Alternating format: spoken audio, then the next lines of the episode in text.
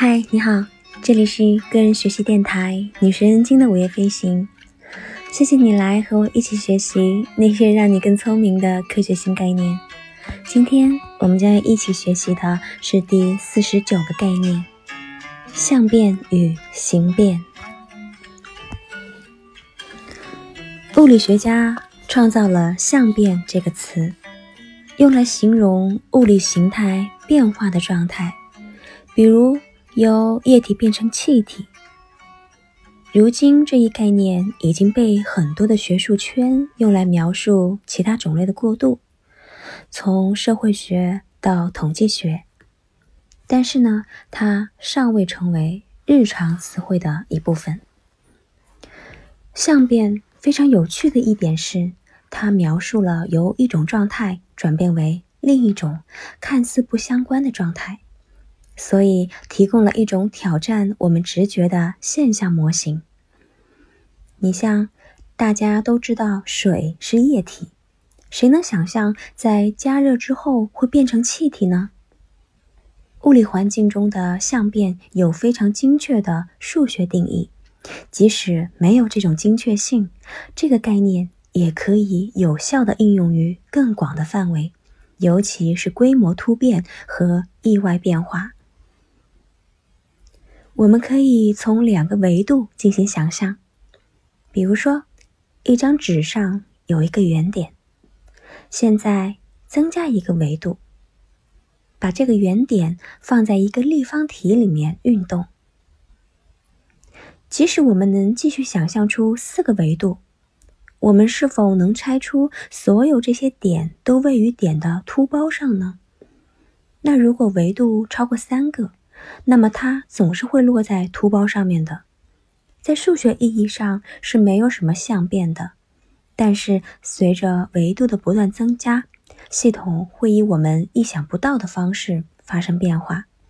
我们将这种变化就称之为是形变。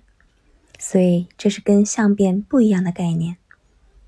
形变，规模增加带来的意外结果。例如，一个系统里互动的人数增加，就会产生一些意料之外的结果。大规模市场的运行常常是和直觉相悖的。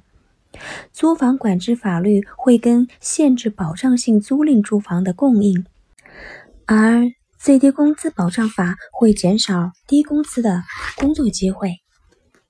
试想一下，强化交流的偶然效应。如交流和人际沟通会产生出乎意料的新想法和创新点。再比如，大型计算竟然会降低科学数据和代码的在线能力。还有，描述比分享更难。